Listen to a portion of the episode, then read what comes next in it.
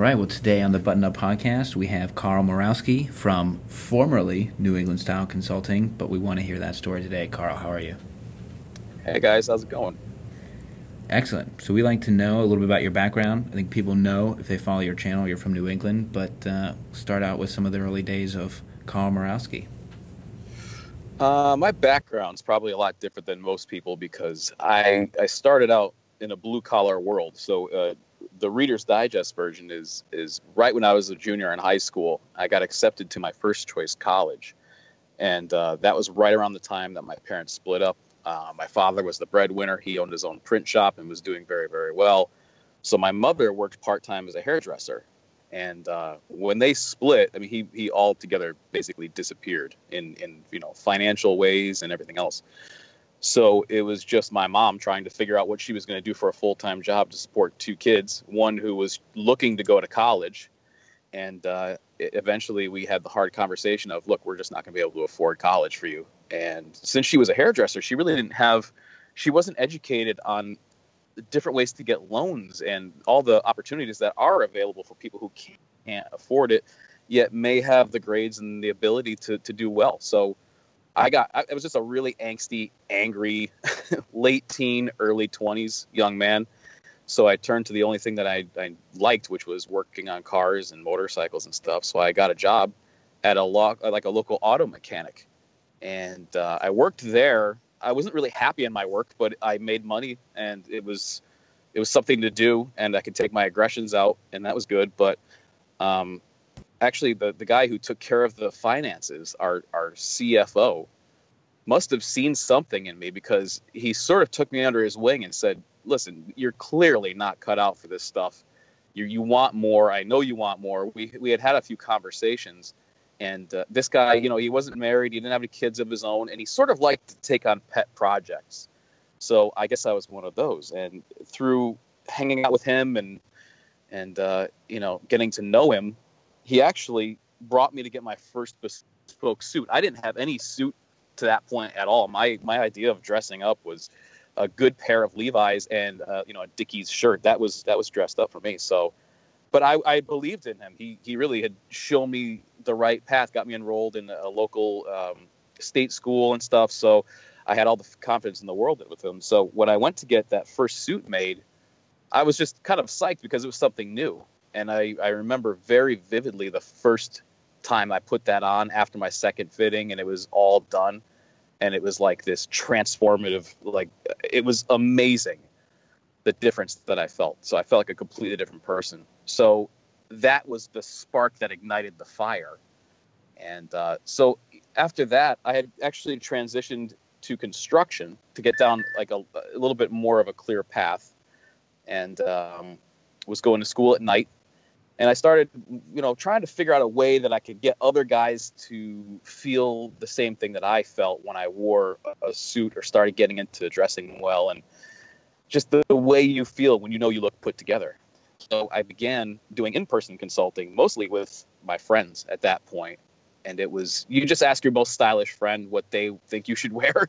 So I'd take my friends to the mall and we would go pick out a few outfits, try to figure out what they had for a budget, work within that budget, I ended up getting a few people who were very happy to just pay me to to, show them what they should be wearing and give, me a, a, certain amount and buy it for them. So it became consulting and almost like a personal buyer in a way, which was cool. But uh, I, you know, I really wasn't sure exactly what my path, where my path was leading me.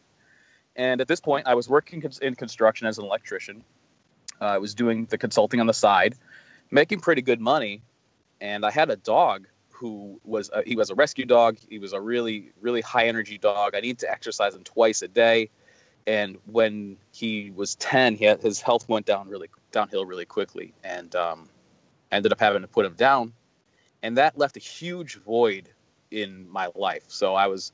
It sounds silly because you know it's just a dog, right? But I wasn't married. I didn't have any kids it was that was my kid. My dog was like my life. So when he died was when I first said to myself, man, maybe I'll go down and check out StyleCon and just meet some other people. And so I did. And I went down there and came back super inspired and, and like ready to go. And decided I was going to start making videos. And I remember when I first put up my camera, just staring at it, thinking like, I don't even know what I'm going to do, what I'm going to say, being so scared that people would, you know, judge me or think I was a complete dope or totally disagree. And and you see the how nasty people can be in the comments. But I got over it and uh, put out my first video and really didn't start getting too serious about it until 2016. Uh, up to that point, I think I may have put out a total of eight videos. I wasn't really sure about a direction. But that kind of brings us to the present day where things have, have started to, the ball has started to roll. The inertia is behind it. And now I'm just trying to figure out where it's going. Wow. So you were one of the guys that goes to StyleCon just saying, like, I've got this idea for a thing. And then you come home and you really put what you learn into action?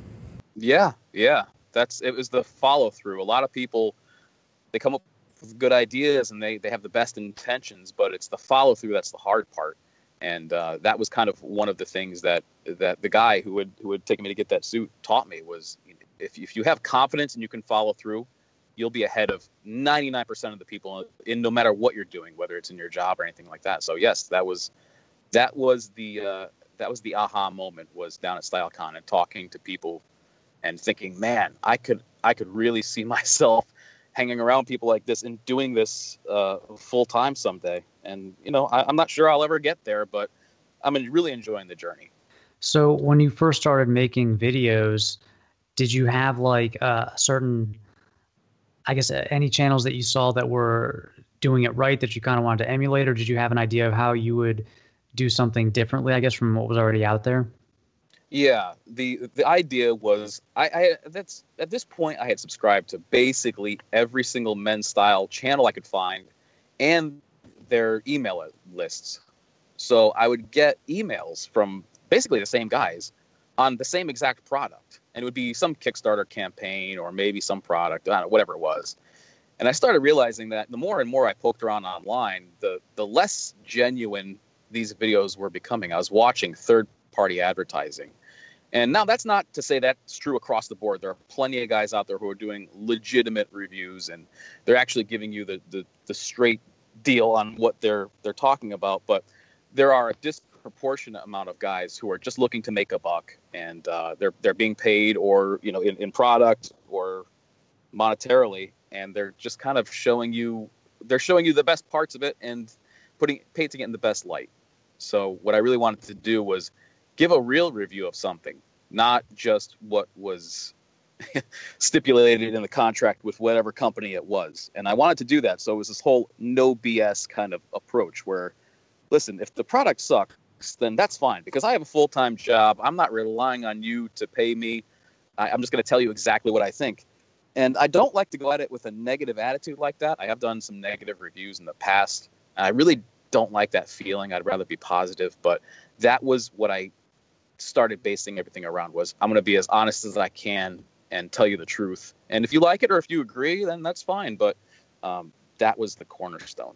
Yeah, I, I agree that that is absolutely the type of voice that is needed right now more than ever. Um, and I think people can sense that and you know appreciate it. So when you first started, you did have some sort of goal to eventually monetize, though, or like or do this as a business, or was it 100% hobby? No, it was a total passion project, and and it still is. I mean, right now, I don't see much as far as returns go. It's definitely I'm way more in the hole than than I've made any kind of profit.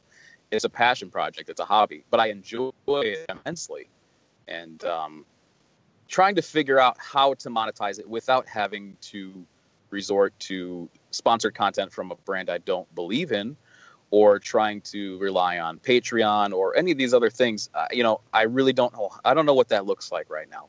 I have an idea. I think that maybe at some point, because I like to focus on smaller brands who are really relying on quality, uh, I have an idea of maybe putting together some sort of a, uh, an online boutique where I can feature a lot of these smaller brands who can't get put into a Nordstrom and people can't find their products um, and keeping all those together in a nicely curated place but I have no idea how to do that, and I have to seek out the right people for guidance on how to even start implementing something like that. Yeah, yeah, that's that's a big question. You know, how how to monetize basically, a, you know, a a media company, a digital media brand. uh, without doing uh, too many sponsorships or any sponsorships?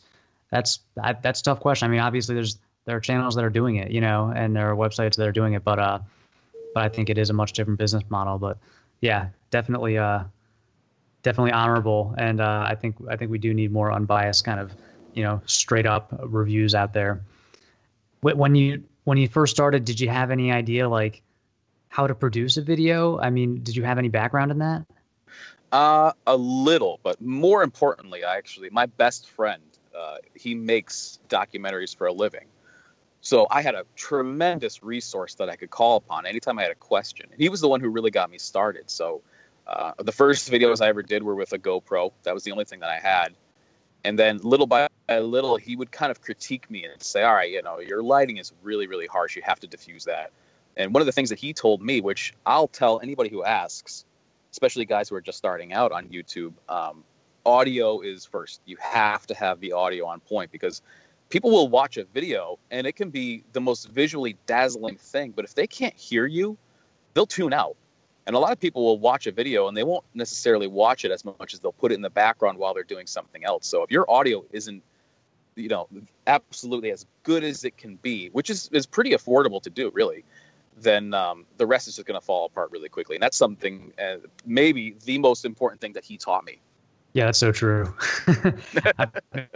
video last week thing, and my mic had cut out, and so was the camera mic, and I was like, ah, I don't want to put this up, but like, you know, I'm just gonna do it anyway. And I just it feels so bad to put out bad audio, but, but yeah, I agree. if you can invest in any gear, you got to invest in a good mic. Yeah, yeah, and you can do it pretty cheaply. You can get into a good audio setup for around a hundred dollars, which is in the world of pro audio and video, that's a bargain. But uh, moving back a little bit, I, one of the things I always liked about before, even when I was reading your blog, before you started making videos, Brock, was the fact that you would show quarterly earnings, and it, it really made it tangible how how difficult it is to make a living off of this stuff. I, I used to love reading those updates that you would do. Mm, yeah, thanks, man. Yeah, that was I kind of stopped doing those. Uh, I think at the beginning of last year, but um, but yeah, that was I, like I like that because and you see it a lot in other industries, like especially in kind of like the online business industry, people doing income reports. But yeah, it kind of shows shows people that first of all it is possible to make money, but also how it works. Because I think a lot of people, you go to a website or you go to a YouTube channel and you're like, okay, are these people making money? Like, is money changing hands? Are they being paid? Uh, and I don't know about you guys, but like whenever I tell somebody what I do, they always they always ask, you can make money like that, or like how do you make money? You know, so it, it seems like uh, almost everybody is kind of, I don't know, intrigued by it. Yeah, but there's a new there's a new stereotype, which is, oh, you're one of those YouTube online millionaires, because everybody thinks, oh, all these people are making videos and making a ton of cash, and what they don't realize is, you know, the return.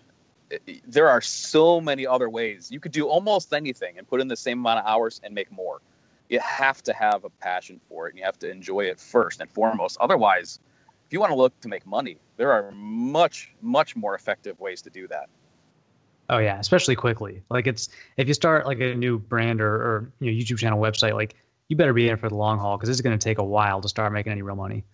Oh yeah, definitely. Now, Carl, I had wondered too because I I follow your Instagram story and you seem to get stuff from B and H all the time, and I'm like, man, I want to get some stuff from B and H. So that's like you taking the stance, like you're personally investing in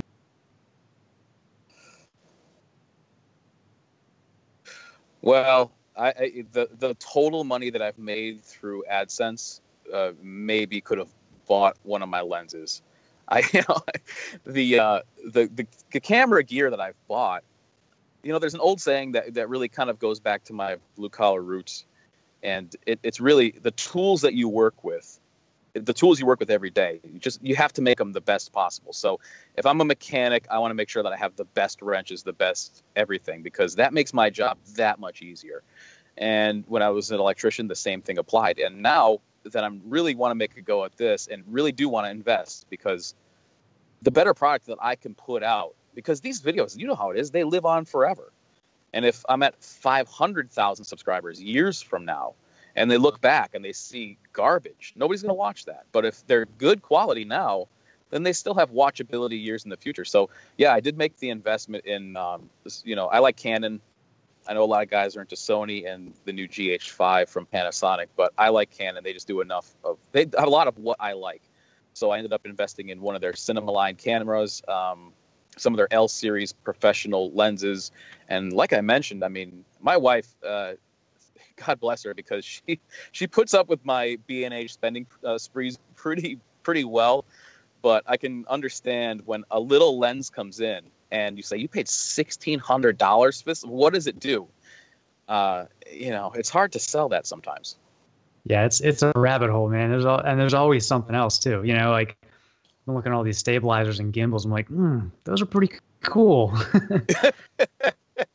and the other thing is too, well, how much of a return am I going to get on this? Okay, yes, I'm using all the best stuff, and I think I know how to use it. Every time I try to use it, I try to improve a little bit. But is that going to equal more subscribers, or is that going to equal better engagement, or really result in that much of a better video? And so then you have to start looking on the return on investment. Is the kit lens just as good as this really expensive professional lens? You know, you see guys like Casey Neistat who are making a go of it with an $800 camera and you know a $500 lens and they're they're pushing you know 8 million subscribers. And it goes to show that really the most important thing is the content itself. Everything else can it, it, aids in telling the story. And oftentimes it's more of you know just being to tell your story easily but it's about the content first and foremost. So getting getting stuck in that constant cycle of buying the latest and greatest and best gear you could be shooting with an Arri Alexa and the absolute best uh, stuff that money can buy but if the content isn't good nobody's going to watch oh yeah totally agree man it's all, all the money and all the gear in the world can't buy good content. You know that that's that comes from you. right, right, and that's the hardest thing to get too. I wish it was that way because then you could just buy views, but you know, it's harder to develop to develop yourself. Right. So what what have you learned about that over the, the last few years about the content and you know your presentation and you as a, a creator? What I'm trying to do now uh, is learn much much more about storytelling. I want my videos to have a beginning, a middle, and an end. Now it's really hard to do that with reviews because you're you're showcasing a particular product. But what I've tried to do sneaky is uh, like bring in little elements of my own life. So in the beginning, it was kind of it was a little sterile. It was me, and I'm talking about a product. The video is really about the product. There's very little of my own personal life in there, but over time I've tried to bring this this this evolution about of of making it more about me because people will watch now you and I could put out the exact same video or about the, the exact same product but we'll have two completely different takes on it and the the reason somebody will watch one or the other is because of the person they really identify with you or they like your approach or they like the fact that you'll tell them you know exactly how it is or whatever it is so I'd like to have a more of a story in the videos going forward. But as far as presentation goes, just being being true to yourself, not trying to be anybody else. I mean, Aaron Marino is known for being so energetic. And you know, you think of him and, and it's just like this ball of energy. Or then you look at somebody like, you know, Sven Raphael Schneider from the Gentleman's Gazette, and the way he talks is much more proper and much stiffer. And I remember when I asked him very early on for any kind of advice, um, one of the things he said is, you know, make sure you write out a script. And uh, I found that that doesn't really work for me. That may work well for him, but most of the time, what I'll do is just have bullet points, and then I'll just go off the cuff. And that's what I've learned over time is that that's how you get your personality out there. Otherwise, you're just reading, and while it may be put together and it has all the relevant information, you're missing maybe the most vital part, which is your personality, and that's why people are watching you as compared to any number of other style influencers on video on uh, YouTube. Yeah, that that's such that's great advice because I think it is really hard for it's hard not to kind of emulate somebody else when you first get started, especially because first of all that's what people are telling you, and also you you've probably watched somebody else's channel, so it just kind of happens naturally. Like I remember talking to Aaron, very similar to your conversation with Raphael's, and he's like, you know, the camera zaps your energy, so if you want to come across as a 10 in terms of energy levels, you got to be a 12, you know, because it zaps you. Um, and so for a while, I tried to make videos where I was like super energetic and, you know, basically trying to be like Aaron. And I was like, that's not me. I'm, I'm totally laid back and like super chill, you know? So I kind of started making videos that were like felt more me. And, and I think, you know, it's not for everybody, but it, it feels authentic. So I think that's really good advice. I found myself trying to emulate Peter McKinnon's when he goes, "What's up, everybody?" Like I found myself doing that as I'm like walking outside. I'm like, "What's up, everybody?" Because I think it's a cool intro, and he did that with MKBHD where he was like teaching him the like the the, the pumping sound. And uh, but yeah, I think that's. I looked at I if just the, the other day I looked at a video that I put up two years, almost three years ago, and I was like, "Oh my god, I can't believe I sounded like that." And so I think as you find your voice, embracing it and like being conscious of it is so important. Definitely, definitely. I love Peter McKinnon though. I mean, he's there's a perfect example of somebody who's so relatable and seems like if you saw him, he would be just that guy and you could just, you know, hang out and get a coffee with him or something. And that that seems to be the shared um the, the shared personality trait across a lot of these great guys is they're they're genuine, they're friendly, and when you turn it on, it's almost like a like a quasi friendship. You know, John and I were talking earlier about how sometimes when you watch somebody's video, you feel like you know them. And this is actually the first time John and I have spoken in person or spoken, period. And uh, we know each other just from trading uh, office memes and stuff like that. But I feel like I know them already, and that's that's part. Of, that's kind of like part of the allure of YouTube. People feel like they can tune into a particular person, and uh, and they already know you, and they can tune in a couple times a week or whatever. And it's the same thing like calling up your buddy, just hey, what's going on? And it's a one-sided relationship because you're the viewer, but I think that that's that's how it operates for a lot of people, and that's why there's such an attraction. Carl, why are you the way that you are? It, no. so, so I, I, I'm totally on board with with the things you're saying, and you know, YouTube is definitely a grind. What really keeps you going then, as you're saying, you're in the hole on some of this and, and some of the return on your time, but like in that first year when you had no subscribers, like what really kept you going in that those early days? Uh, I think knowing that I had to build up a body of work, knowing that anything worth doing is going to take a lot of legwork, no matter what it is, and anything that you do, whether it's a business or getting a degree or or even just grinding it out. During my apprenticeship as an electrician, there's a lot of thankless work that goes into it, and it's not a quick return. So I, I, knew that going in, and that was sort of a that's kind of a key concept I always remember. But the other thing is, I would get the occasional comment. Now it's great because I, I feel like every time I go and check, I have a, a, new comment and somebody I can interact with, and that's really cool.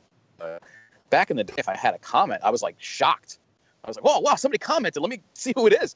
And uh, sometimes you would get a really genuine comment. Somebody would say something like, "You really helped me make a purchase," or "I bought this thing and I absolutely love it, and I would have never known," or or whatever it is. You get this these little tiny positive comments, and it's funny because that's fuel for like several videos. You know, you it's you can latch onto those, and it's like, man, I am helping that guy. I got to make sure that I impress Rob over in Tennessee because I know he's watching.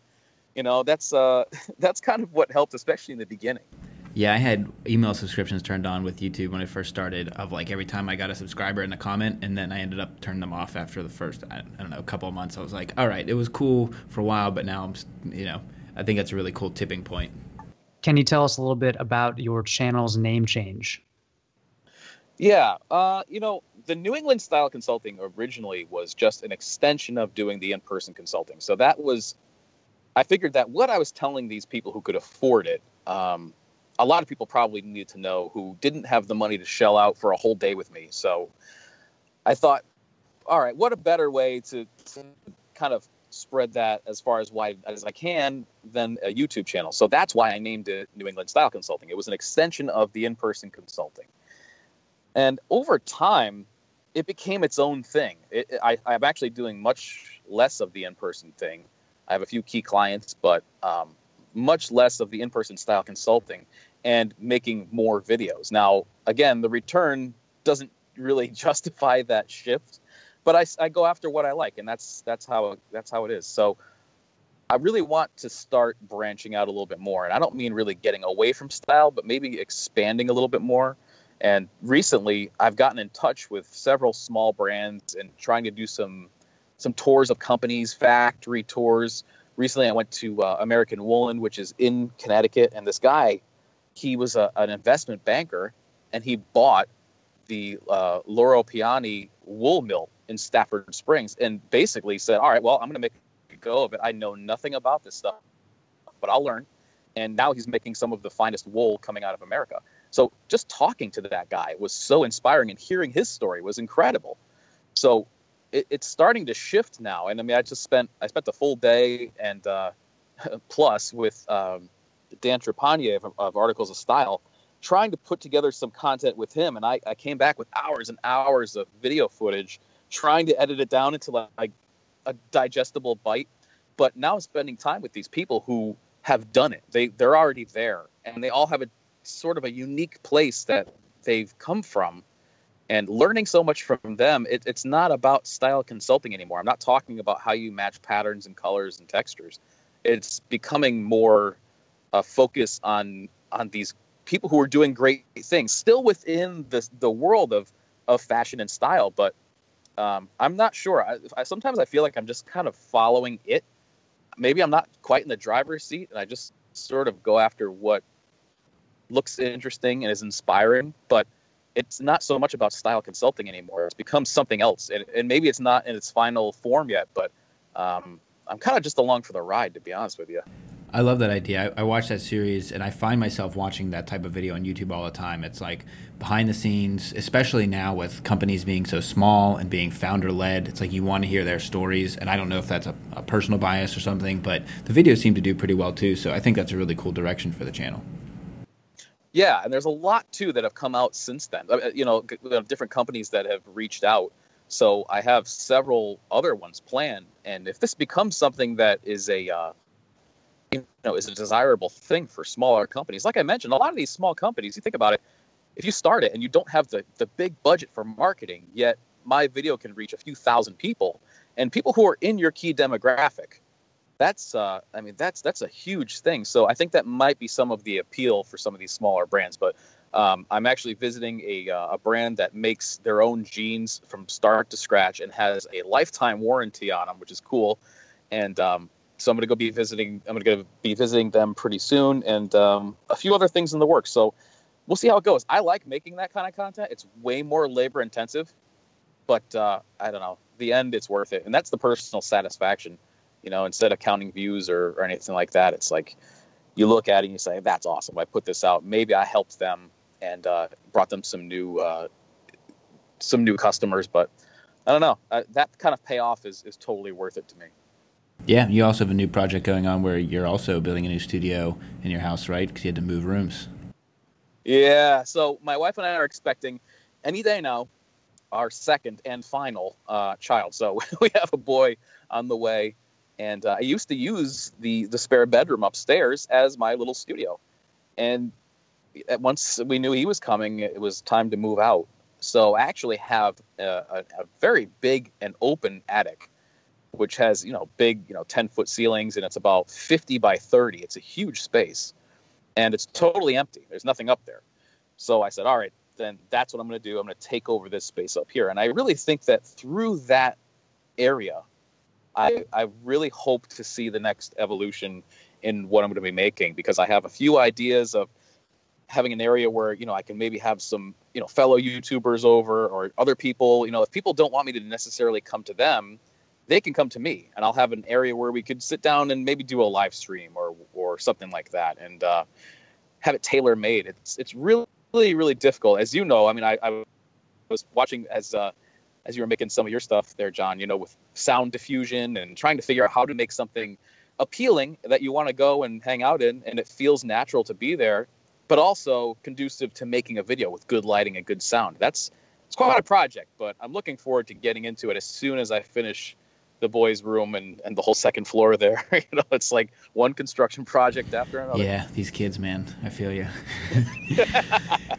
so we like to lead a little segment of rapid fire questions. So we didn't give you any prompting before this, but these are like one or two word answers. Uh, we'll just fire a couple at you. Sound good? Sounds good. All right. Oxfords or Brogues? Oxfords. Morning shower or evening shower? Well, it used to be in the evening because I was dirty, but now that I'm uh, I'm in the office, it's in the morning. Oh, now you're a white collar guy. Uh, now white collar guy. you, your favorite Bond actor? Ah, Sean Connery. Okay. Cardio or lifting? Well, lifting all the way. I really got to get my cardio in check, though. Uh, yeah, yes, you do. Chinos, jeans, or trousers? Jeans. All right. And what is the last book that you read? Uh, I actually I, I use Audible now, so I can I count that as the same thing? Oh yeah. Oh, okay, fantastic. Uh, the last one I, I read was uh, the Ray Dalio book. I, I think it's called. Oh, geez, what is it called? Principles. It's called Principles. So Ray Dalio is, uh, if you don't know, he's the CEO of Bridgewater, which is here in Connecticut. Um, one of the largest investment firms out there. I think he's always in Forbes, uh, most influential people, richest people, whatever. And uh, he's getting to the point now where he realizes he's in his, 70s. He wants to pass on some of his knowledge, and it's a it's a textbook on how to to live a very effective life. Um, sometimes it could be a little dry, but it's an excellent book. I definitely count Audible as a uh, as a source for that, and I actually have principles on my on my like next on my wish list, and so um, looking nice. looking forward to that one too because I've heard him on a few podcasts, and I think he's a sounds like a very sharp guy. Yeah, I picked it up based on uh, listening to him on Tim Ferriss's show, and it was uh, I was like, I gotta check that out. Yeah, effective marketing podcast. Look at that. well, great. So love to hear that story. I'm looking forward to seeing you at your new series. Looking forward to the new studio, and I think we might get something going on over in New York soon. I know, you, I know you'll head down there for uh, specific events, but really excited to see. I know it looks sounds like you have some cool ideas on how you can really move forward with the channel, and uh, maybe you can give some sneak peeks behind the scenes and come back on the Buttoned Up podcast. Yeah, anytime, anytime. You know, and that that goes for uh, New York or the podcast, whatever you've got. Great, thank you, Carl. Check out Carl on uh, is your your Instagram's changed to Carl Murawski or, or at least YouTube no, as primary place. It, you know, it's no, it's still a New England style consulting. Changing Instagram isn't nearly as easy as changing uh, YouTube. So, hmm, kind of funny. So, check out Carl's uh, site, and we will be talking to you very soon, Carl. Thanks for coming on the Button Up Podcast. Thanks a lot, guys. My pleasure. Thank you for listening to the Buttoned Up Podcast, a collaboration between John Shanahan of The Kavalier and Brock McGoff of Modest Man, and we will see you next week.